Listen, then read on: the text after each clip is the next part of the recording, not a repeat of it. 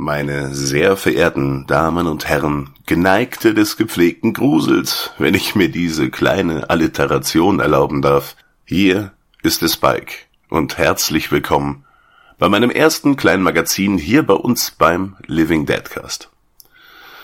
Ich hatte ja bereits angekündigt, dass ich euch hin und wieder mit kleinen eingeschobenen Folgen beglücke, sollte mir da was in die Hände fallen, worüber ich gerne das ein oder andere Wort verlieren würde, welches sich aber nicht für eine Hauptfolge mit Tom eignet. Und so begab es sich, dass der geneigte Zuhörer weiß es vielleicht aus der Einleitung unserer Nightmare on Elm Street Folge, dass ich mir The Devil in Me zugelegt habe. Und genau darüber wollen wir heute sprechen. Mats ab!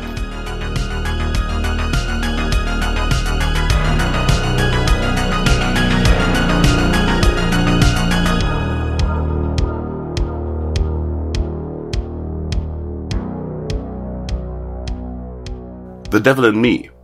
Das ist das vierte Spiel der The Dark Pictures Reihe von Bandai Namco und Supermassive Games und bildet gleichzeitig das Ende der ersten Staffel. Die Story ist angelehnt an den amerikanischen Serienkiller Herman Webster Mudgett, der sich selbst Henry Howard Holmes nannte und in Chicago angeblich ein Hotel errichten ließ, in welchem es unzählige Todesfallen gab, in denen er seine Gäste ermordete und sich an ihren Wertgegenständen sowie an dem Verkauf ihrer Leichen an Universitäten bereicherte. Im ersten Akt spielen wir ein frisch verheiratetes Ehepaar in Chicago des 19. Jahrhunderts, welches in eben diesem Hotel eincheckt und schnell unter der mörderischen Natur von H. H. Holmes ein jähes Ende findet. Anschließend wechselt das Setting in die Gegenwart. Ein eher unerfolgreiches Filmteam welches eine Dokumentation über Serienkiller dreht, bekommt die Gelegenheit, ihre Doku in einem Anwesen fortzuführen, welches stark durch das Hotel von Holmes inspiriert wurde und sogar einige echte Artefakte von Holmes führen würde.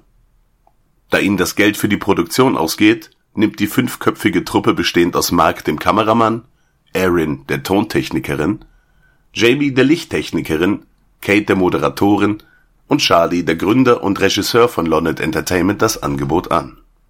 Anschließend folgt das schon aus den Vorgängern bekannte interaktive Horrorfilm-Feeling, bei dem wir abwechselnd einen der fünf Charaktere steuern, welche unter anderem über unterschiedliche Items verfügen und müssen überlebenswichtige Entscheidungen treffen.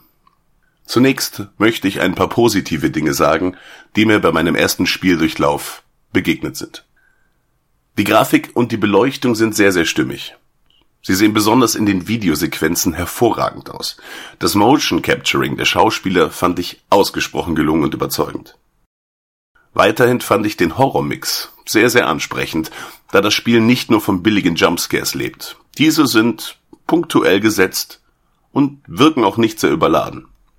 Ich persönlich bin kein sehr großer Fan von Jumpscares, ist für mich persönlich die billigste Variante, um Horror zu erzeugen. Weiterhin gibt es sehr viele düstere Passagen, in denen wir uns nur mittels einer teilweise sehr schwachen Lichtquelle durch die engen Gänge manövrieren müssen, und das treibt das Adrenalin durchaus in die Höhe. Auch Freunde von Saw-ähnlichem Body Horror kommen in diesem Ableger definitiv nicht zu kurz. Durch die schnell zu treffenden Entscheidungen und deren unberechenbarer Ausgang, welcher nicht selten mit dem Ableben einer der Protagonisten einhergeht, entsteht ein Wiederspielwert, da uns durch das vorzeitige Ausscheiden natürlich auch diverse Charakterkombinationen und somit alternative Spielszenen entgehen, die das Erlebnis bei einem weiteren Durchlauf stark verändern würden. Und bei etwa fünf bis sechs Stunden Spielzeit lädt es auch durchaus dazu ein, die Story noch ein weiteres Mal aus einer etwas anderen Perspektive zu erleben. Allerdings sind mir natürlich auch ein paar negative Sachen aufgefallen.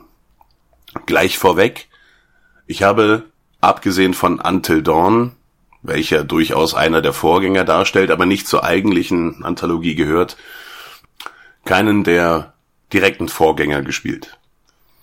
Allerdings war mir über Until Dawn schon in etwa bewusst, worauf ich mich einlassen würde. Dennoch seien hier ein paar kleine Kritikpunkte genannt, die allerdings wahrscheinlich auch teilweise nur auf mich und meinen persönlichen Geschmack zu treffen. Dennoch, es gibt kein klassisches Rätseldesign. Sollten wir beispielsweise auf eine verschlossene Schublade stoßen, die wir öffnen müssen, so können wir uns sicher sein, wir steuern auch gerade den Protagonisten, der auch das richtige Item dafür bereits besitzt. Selten kommen wir an Passagen, in denen wir vielleicht eine Kiste in eine bestimmte Richtung schieben müssen, an eine bestimmte Stelle schieben müssen, um eine höher gelegene, einen höher gelegenen Abschnitt zu erreichen. Und es gibt auch kleine, ah, ich glaube drei oder vier Mal kam es vor, kleine äh, Stromkästenrätsel, in dem uns aber die Lösung äh, eigentlich schon anhand einer Zeichnung, die links neben dem Stromkasten hängt, präsentiert wird. Man muss eigentlich nur den Pfeilen folgen. Auch das war jetzt nicht besonders anspruchsvoll. Weiterhin sei genannt, die Steuerung ist etwas ungenau und hakelig. Man bleibt sehr oft an unsichtbaren Kanten hängen. Auch ist die Hitbox mancher Gegenstände sehr groß gewählt. So, so kann man nicht, man hat das Gefühl, man müsste an eine bestimmte Stelle laufen können, aber man wird durch unsichtbare Wände daran gehindert. Einmal ist es mir sogar passiert, dass ich eine, eine eben genannte Kiste in eine Ecke geschoben habe, wollte an dieser emporklettern und links neben der Kiste befand sich eine geöffnete Tür. Ich wollte an einer Stelle hochspringen, der Charakter spielte aber eine Animation ab, in der eine Kiste links heruntersprang, und so blieb ich zwischen geöffneter Tür und Kiste hängen und konnte weder an der Kiste erneut hochklettern, noch die Kiste bewegen, noch die Türe schließen, da half nur neu laden. Sehr, sehr schade, allerdings sei gesagt, die Checkpoints sind da gut gesetzt, es war kein großer Verlust. Dann kommt einer meiner größten Kritikpunkte. Es gibt sehr häufig Passagen, in denen man beispielsweise unter einem Hindernis hindurchkriechen oder sich durch eine Spalte zwängen, an einem schmalen Abgrund an die Wand gedrückt vorbeischleichen muss, über einen Balken balancieren muss. Und diese Passagen fühlen sich sehr, sehr langsam und träge an. Es dauert einen kurzen Moment, bis der Charakter in die richtige Animation wechselt. Danach dauert es teilweise wieder bis zu zehn Sekunden, bis das Hindernis überwunden ist. Und danach muss der Charakter auch noch aus der Animation wieder in den direkt steuerbaren Modus wechseln. Und auch das dauert einen kurzen Moment. Und es fühlt sich für mich sehr unsauber an. Also sehr, sehr, das heißt unsauber, sehr, oh, so träge. Ne?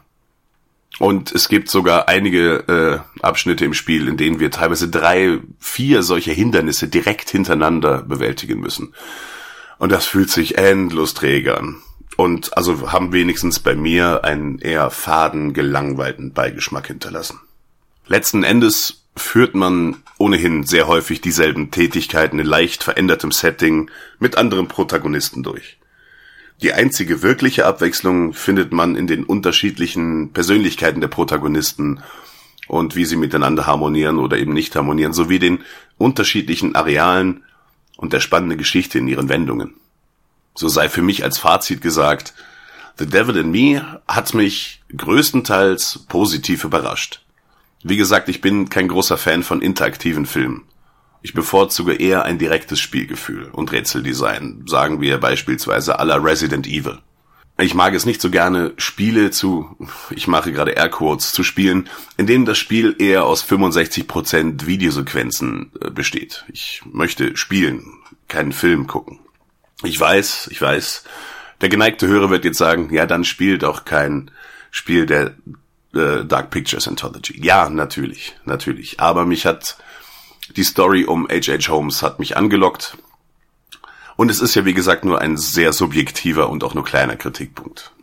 Allerdings hat mich The Devil in Me dank seiner Stimmung, die es aufbaut, der doch sehr unterschiedlichen Protagonisten und eben der genannten Story um H.H. Holmes und auch seiner sehr doch an Saw erinnernden Momente hat es mich sehr angenehm bei der Stange gehalten, auch weil es nicht zu lang war. Wie gesagt, fünf bis sechs Stunden, das konnte ich gut aushalten.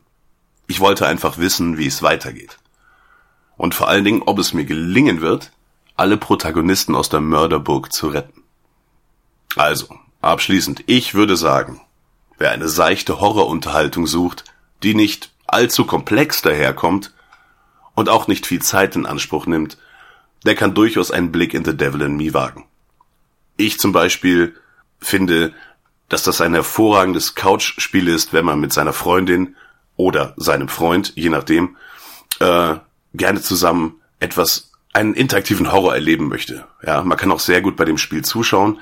Weiterhin sei genannt, es gibt auch einen Koop-Modus, den habe ich allerdings nicht ausprobiert, daher kann ich wenig dazu sagen. Wie gesagt, The Devil in Me hat mich eigentlich positiv zurückgelassen und ich bin nun durchaus geneigt, mir einen der Vorgänger der Dark Pictures Reihe anzuschauen. Abschließend sei noch gesagt, dass es mir bei meinem ersten Durchlauf gelungen ist, Kate, die Moderatorin, Mark, den Kameramann und Charlie, den Produzenten, zu retten. Aaron und Jamie haben bei mir leider das Zeitliche gesegnet. Somit bleiben die, die weiteren Produktionen von Lonet Entertainment vermutlich leider vorerst ohne Ton und ohne Beleuchtung. Wie war euer erster Durchlauf? Schreibt es uns gerne auf unserem Instagram-Kanal. Der Link befindet sich natürlich in den Show Notes. Wir freuen uns und sind gespannt und in diesem Sinne bleibt uns gewogen, haltet die Ohren steif und bis zum nächsten Magazin oder einer unserer Hauptfolgen. Dann auch wieder mit dem Tom beim Living Deadcast. Tschüss!